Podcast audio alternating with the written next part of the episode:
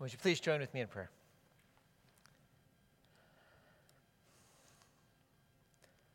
Lord God, you are one who does not desire any of us to perish. You are one who uh, delights in us and delights in speaking to us. And so, Father, we again um, look to you like little children who are helpless on our own, who depend upon you, our Father, and we ask that even now you would shepherd and guide and strengthen us, that you would draw us to yourself and make us more like Jesus. And we pray this in Jesus' name, amen. So over the last few years, I think I've been especially impressed by, as I've been studying scriptures, a theme com- you know, regularly comes out to me that I am increasingly convinced by, and that is that we, each of us, are called into a collective project by God.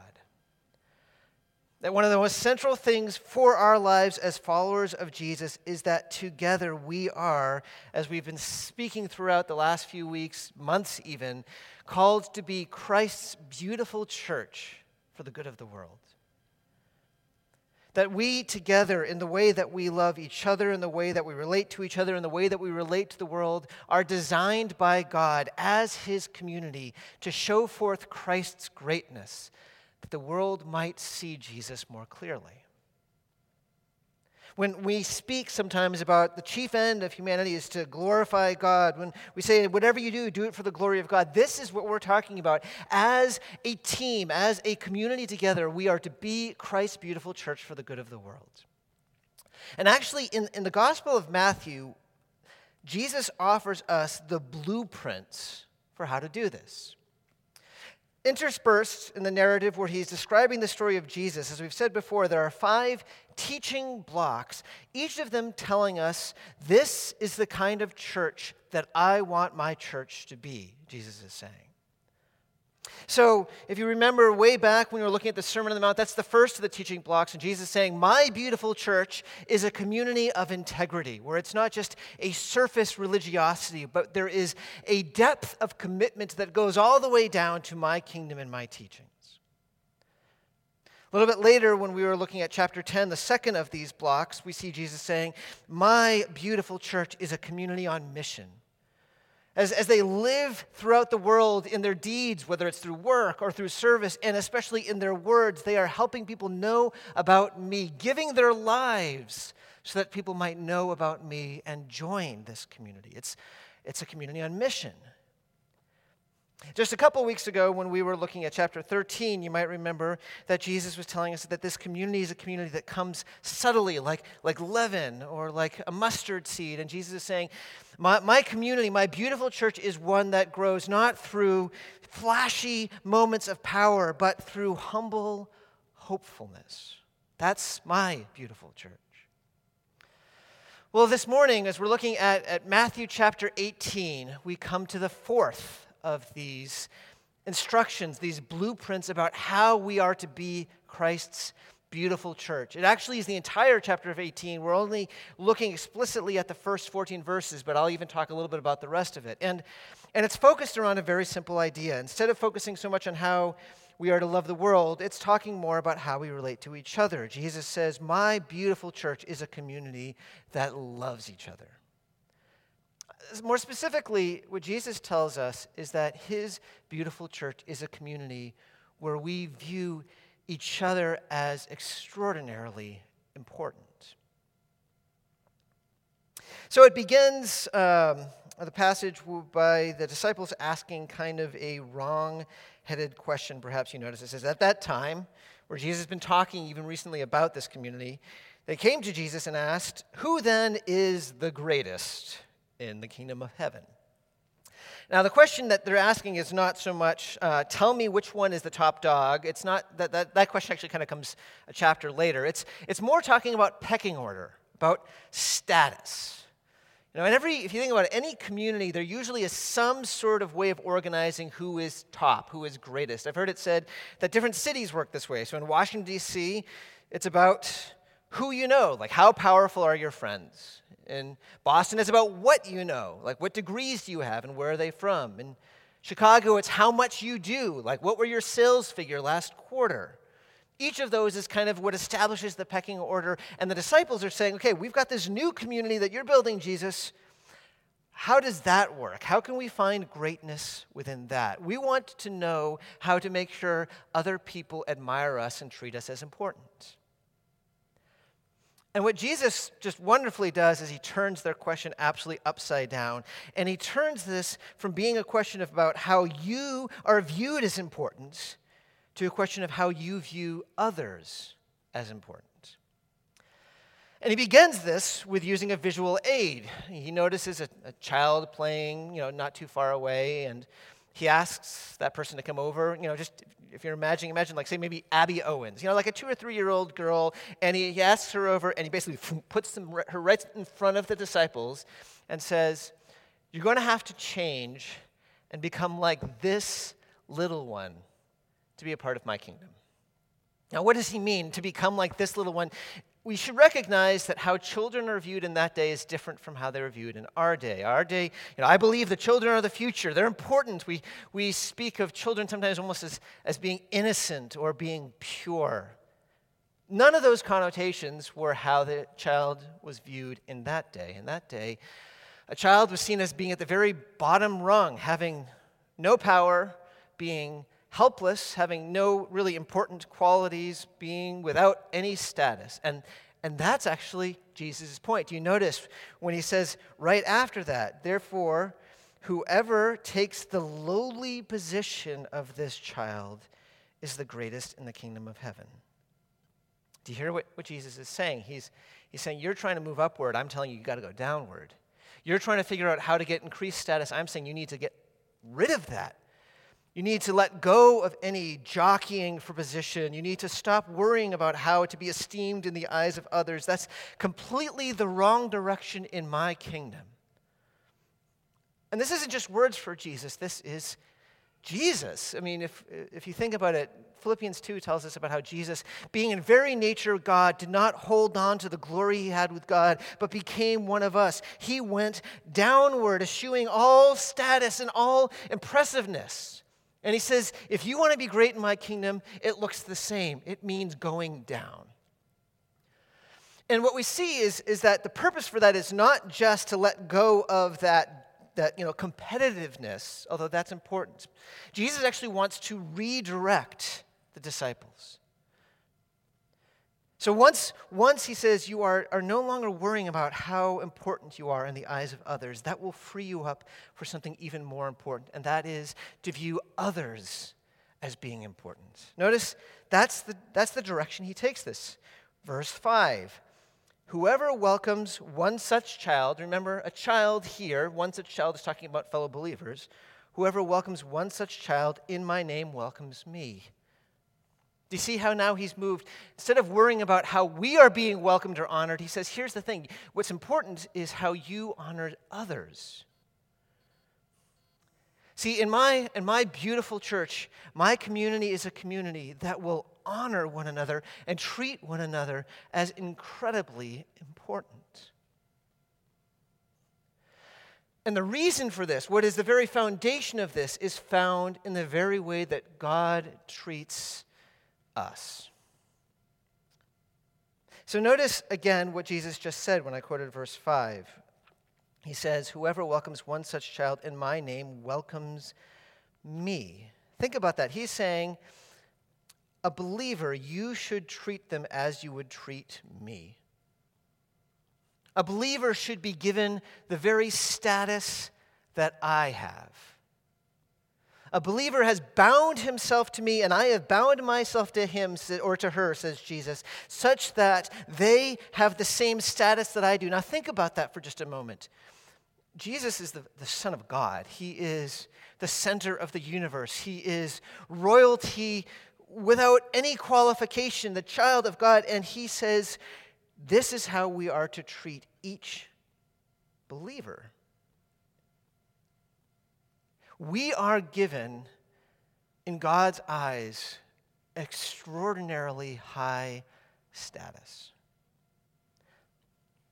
And in case we miss that in verse five, Jesus comes around in verse ten and says, something very, very similar. Do you notice, if you have it open, verse ten, where Jesus says, "See that you do not despise one of these little ones." That's just, if you think about it, the inverse of what he says in verse five. If he says, verse five, "Welcome, do not despise," it's saying the same thing, just in negative. One of these little ones, again, the same thing as the children. "See that you do not despise one of these little ones." Why? "For I tell you that their angels in heaven always see the face of my Father in heaven." Now, if you're confused by that verse, so am I. I, I don't actually know what Jesus means when he says, "You're, there are angels in heaven." In fact, that's one of the interesting things. Like, every commentator is kind of scratching their head about that one part. But the nice thing is, everyone's in agreement about the point that Jesus is ultimately making. And that's a point about status. He's saying the angelic representatives of each believer, and again, don't know exactly what that means, but the angelic representatives of each believer, they're not in the basement office with no windows by the boiler room. They actually are placed right next to the Father, and they see God face to face. And they don't even need to schedule an appointment with God through a secretary. They have unlimited access to him. That is incredibly high status. And the, the implication is, is if, if because angels represent us, they are given that status, think of how important God views each one of us. So my phone has a setting that I've actually never used, but I've, I've noticed it before, that it says if I want, even when I shut the ringer off, I can make my favorites still get through to me. So what this is saying here is that, that each believer, that you and I are on God's favorites list. That at any point, at any moment, we can interrupt God and he will receive us and listen to us because we are so extraordinarily important to God, which feels almost blasphemous to even say. When we think of God, the creator of the universe, valuing you and me so highly. And it's not just a matter of, of bestowing honor upon us and, and welcoming us and giving us access. If you if you continue on, notice that it's also about his, the depth of God's commitments to us. So at an intuitive level, and I don't know if we're even conscious of this, but I think deep down oftentimes we think that as long as we are being faithful, you know, regularly praying, seeking to be obedient, God's eyes are fixed upon us and he delights in us and rejoices in us. But, and that part's true, but if we like kind of miss some quiet times, then then kind of God starts not noticing us as much. Or if we if we were to somehow stray away, then there might be a sense where God just kind of goes like, "Oh, fine, if that's if that's who that person's going to be, that's who that person's going to be." But Jesus says, if you even have a minute sense that that's true, then you are completely missing the way that God views you. God, God views you like a shepherd views his sheep. So in verse twelve, what do you think? If a man owns a hundred sheep and one of them wanders away, will he not leave the ninety-nine in the hills and go to look for the one that wandered off? If a shepherd has a hundred sheep, each of them are valuable to him. And if they're on a hill unsafe and, and one sheep just kind of dumbly wanders in the wrong direction, the shepherd doesn't go, "Well, it's his fault if he dies." I mean, that's not the way a shepherd would work. What a shepherd does is like looks at the ninety-nine, makes sure they're safe, and then he goes as quickly as he can to rescue that one, to bring him back because that sheep is important to him. And Jesus says, in the same way, your Father in heaven is not willing that any of these little ones should perish. These little ones, again, is talking about us. Our Father in heaven views each of you as incredibly important to him. In his eyes, you are royalty because of your connection to Jesus. You are sons and daughters of the living God, and he is committed passionately to you. Now, that's true for you, you individually, but I, I, I want you to understand that's true for all of us. Let me ask you to do something, and maybe this will feel weird. I don't care. If you would be willing for just a moment to look around, I realize we all have masks, but to look at each other, to look at the people. I know we're all far away from each other, and it feels weird, and normally you're supposed to look at me, but to actually just take a moment and notice the people that you're sitting with. Do you realize that you are sitting in the presence of incredibly important people? I'm not trying to say this just to kind of give us a self-esteem boost. I'm saying this is what Scripture tells us. The people that you are surrounded by, their angels have unlimited access to the Father in heaven. The people you are surrounded by, God is so passionate that He is going to pursue if anyone strays. The people you're surrounded by are glorious sons and daughters of the heavenly King. They are of extraordinary importance to God. And the implication of this, and this is where Jesus is taking us, is that means they should be of extraordinary importance to us.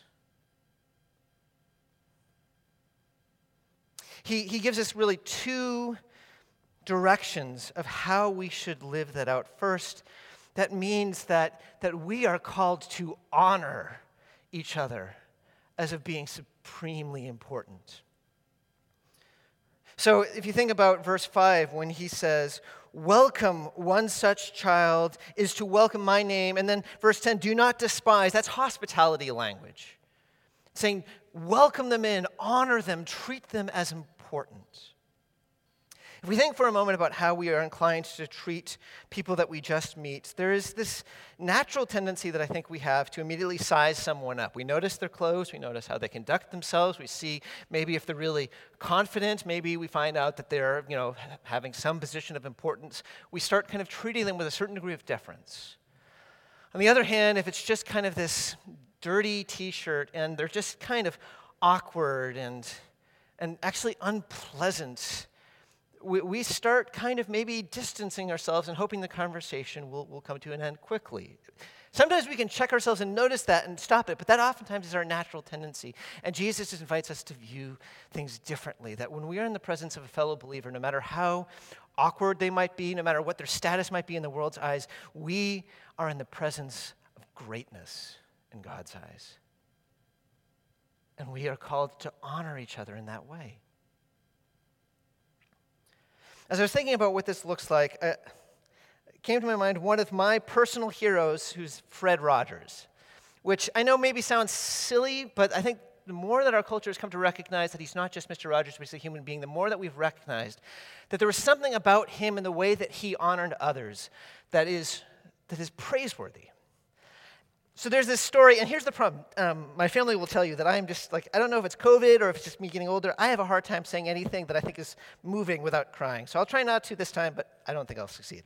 So there's this story, and there's so many good Fred Rogers stories, but there is a story um, of this woman who now is in her forties that I came across the other day. She said, when I was a toddler, my mom worked for the Pittsburgh P B S station wherein Fred filmed his program. So when I was four years old, my mom had to stop by the station with me in tow. Just as my mom started to turn left into a hallway, I saw him. Real, live, in person, Mister Rogers dead ahead.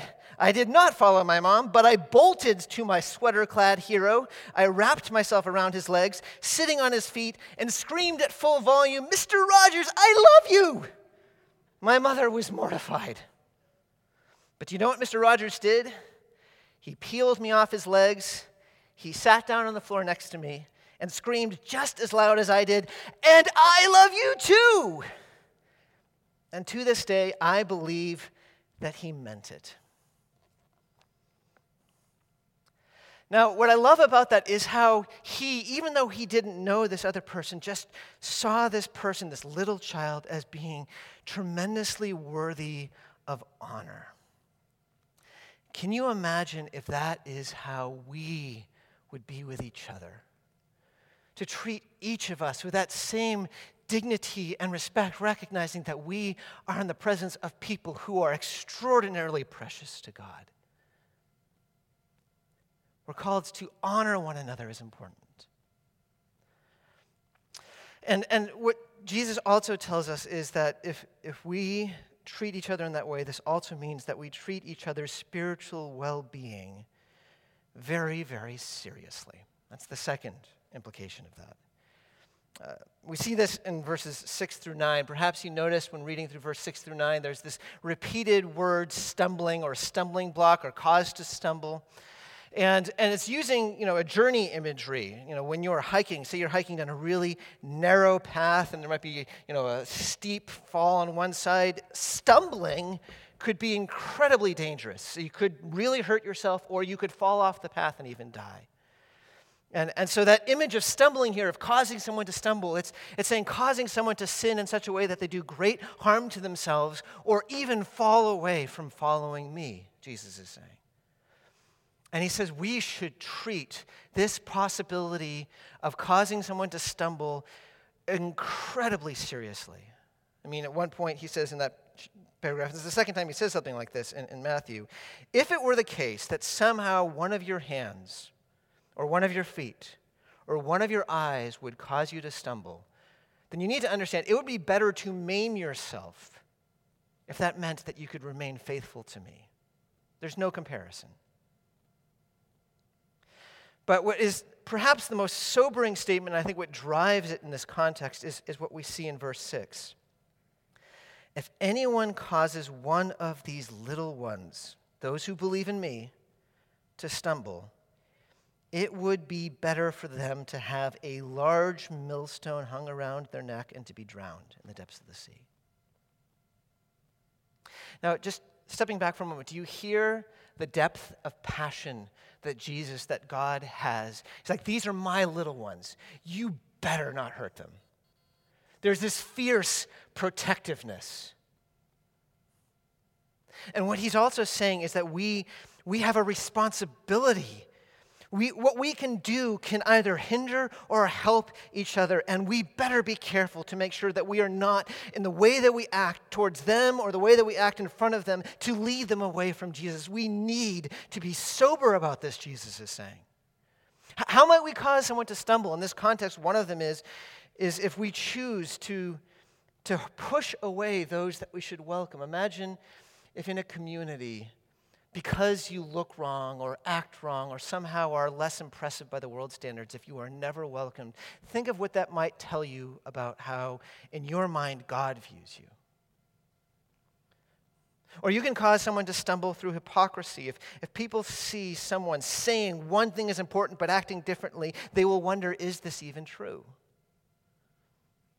Or we can cause people to stumble, as we talked about last week, by, instead of focusing on Jesus, focusing on someone, something else, and slowly moving away from what matters most. The point is, how we act, who we are, how we relate to people, we can lead people astray, and we must, must be careful about that, he says. Now, the flip side of this is also true, that you and I have, have the capacity to help each other, to help each other more faithfully follow Jesus. In the way that we show love, we help people to experience the Father's love. In the way that we seek to be faithful, we help people aspire to that same faithfulness. In the way that we seek to listen carefully and follow the gospel, we help other people see what's central. The point is that you and I have a responsibility to each other. We must treat each other's spiritual well-being incredibly seriously. And Jesus actually takes it not just to the don't cause someone to stumble, but to the positive side. If we were to continue going beyond verse fourteen, we'd see Jesus speaking about what happens when one of your fellow brothers or sisters strays. What happens when they sin, potentially even sin against you, and turn aside? In our culture, there's generally the sense that if someone does something wrong, well, we need to honor their privacy. We need to honor their boundaries. We need to leave them to it and grieve. And, and Scripture, actually, there, there's a hint of this that is true. That is, ultimately, it is a, that person's responsibility. It's never our calling to coerce, to manipulate. And, and if we were to continue in Matthew eighteen, we'd see that there's a certain point where, where there is just a releasing a person to their sad decisions. But not before bending over backwards to seek to bring them back. Not before someone lovingly, gently seeks to have that really awkward hard conversation of saying, do you understand? I don't think this is where Scripture is calling you to. Even sometimes to bring other people into that conversation, fellow believers, because one person's sin is not a private thing. We all are in it together, and to come together and to plead, again, not coercively, but holding out the truth in love. And Jesus says, when those things, what, sorry, when after that conversation we see repentance, our calling is to forgive, no matter how bad what it was was, no matter how repeated it was, to forgive, because that is how the Father has forgiven you. And what underlies all of this is the same thing we've already seen, that your God is the shepherd who will leave the ninety-nine for the one. That's how committed he is to our spiritual well-being. And so as those who follow our shepherd, that is how we should be towards each other. To, to never think that someone straying is just, ah, and just to leave it be, but to grieve over it because each of us are so incredibly spiritually important before God.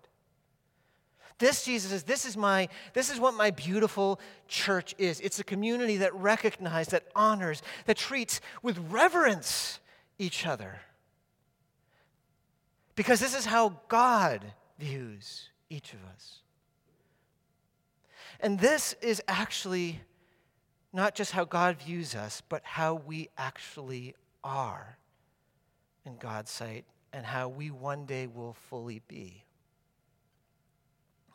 C S Lewis, in one of his uh, famous sermons called The Weight of Glory, reflects on, on this reality of how, how our future selves should change the way that we see each other even right now. He writes, there are no ordinary people.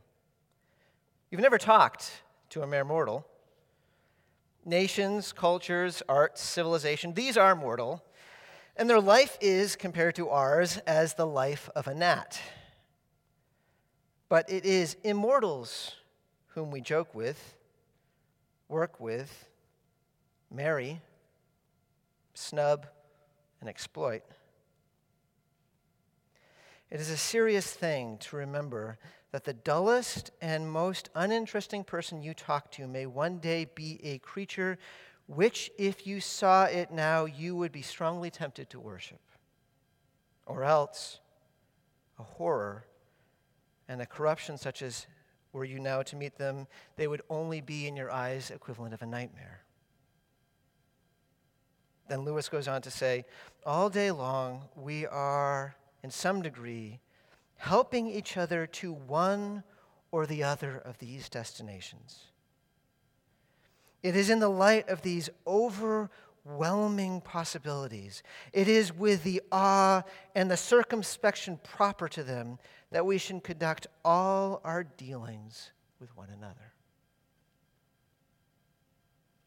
Let me ask you, what, what would it look like if we really lived that reality out? If we saw each other not just as interruptions, or even at times as just friends that we enjoy hanging out with, although they are that, but as people whose glory is far beyond our comprehension, who would blind us with their brightness were we to see their future selves. What would happen if we would be a community who sees each other as God sees us? What would that look like? Can you imagine? I'll tell you, I think I can, and, and that's because I think in our community we see glimpses of that. We see in our community ways of how we have show affection towards each other, and we just so delight in each other. I've seen in our community the ways that, that we earnestly seek to help each other to grow in praying and encouraging one another. I, I've seen moments where we've had those hard conversations because we so care deeply about their spiritual well-being, and, and moments of beautiful forgiveness. And that is the work of Jesus among us. And I want to encourage us to keep moving in that direction, to keep letting the Spirit of God work in that way, leading us to that place.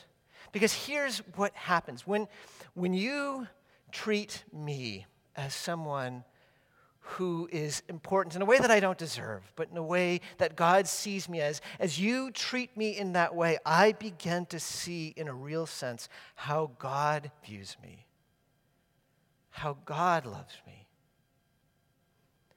And as that happens, that frees me to begin to give that same love and honor to you. And as we grow in that together, that frees us as a community to show that same love, that joyful love to the world around us. And do you know what that is?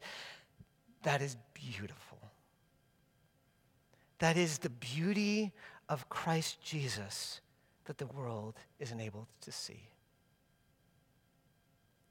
Jesus says, my beautiful church, the community that I am building, is a community that treats each member as incredibly important. And I invite us even now to spend time in prayer asking God for help, maybe acknowledging before him where we have treated others as insignificant, even though God so passionately cares for each of us. And after some time of prayer and confession, I'll lead us in prayer in a couple minutes' time.